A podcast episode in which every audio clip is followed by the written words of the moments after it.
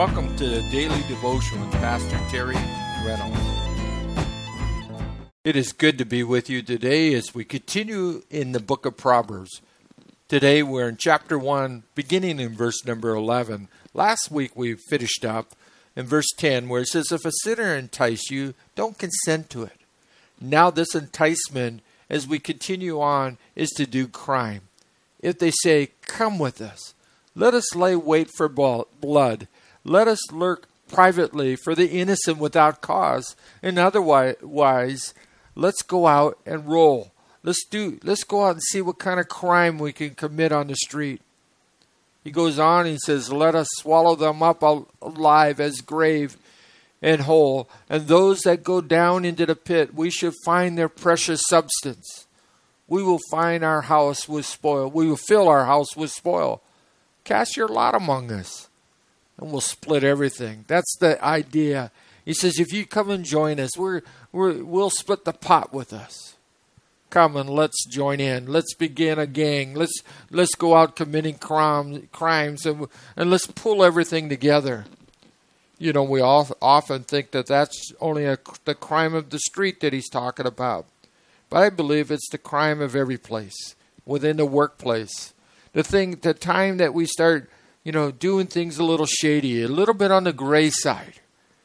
In the Bible, there is no gray side. It either is white or black.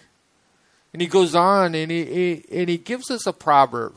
He says, Surely in vain the net is spread in the, in the sight of any bird. What does he mean? Proverbs, of course, have to be thought out. He's warning these young men about peer pressure to do evil and how there is a tendency for a person to give into the peer pressure. Though you know good and well, the end result is disaster. You know you shouldn't do it. So he's talking about the folly of the birds. Doves are silly birds, and for the most part, the, the dove was the bird that they sought to trap, to snare. They would set up a net and they would pour out grain and then the doves would come and eat the grain, and they would drop the net, uh, the net over the doves. Now, go, doves certainly they would be just sitting up in the trees. They'd be watching you put set the whole trap up and and put the grain inside the net, and so they could come on down as soon as you left and and eat the grain.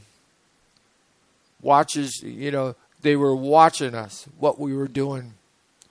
And so in verse 17, we read, So it's vain that the net is spread in the sight of any birds. Really, what he's saying that the doves, they don't have enough sense not to follow the trap. Even though they could see it, they, they could see it being set. That's a lot, that's a sad tragedy about a lot of people and the evil that they commit. They could see the consequences, they know the consequences of evil they know the consequences, but yet they fall into the trap. Of course, even in, in smoking, the Surgeon General warns us that smoking cigarettes is dangerous to your health, but people smoke anyway. So surely in vain the net is spread in the sight of any bird. They lay in wait, in verse 18, for their own blood, and they lurk privately for their own lives. In other words, you're the one that's ultimately going to be hurt if you choose to put your hat in with these guys. If you choose to follow unrighteousness, you will pay the consequences. And it always comes back to our choice, doesn't it? Let's take the words of Solomon. Let's take it seriously. When he says, My son, walk not thou in the way of them. refrain your foot from their path.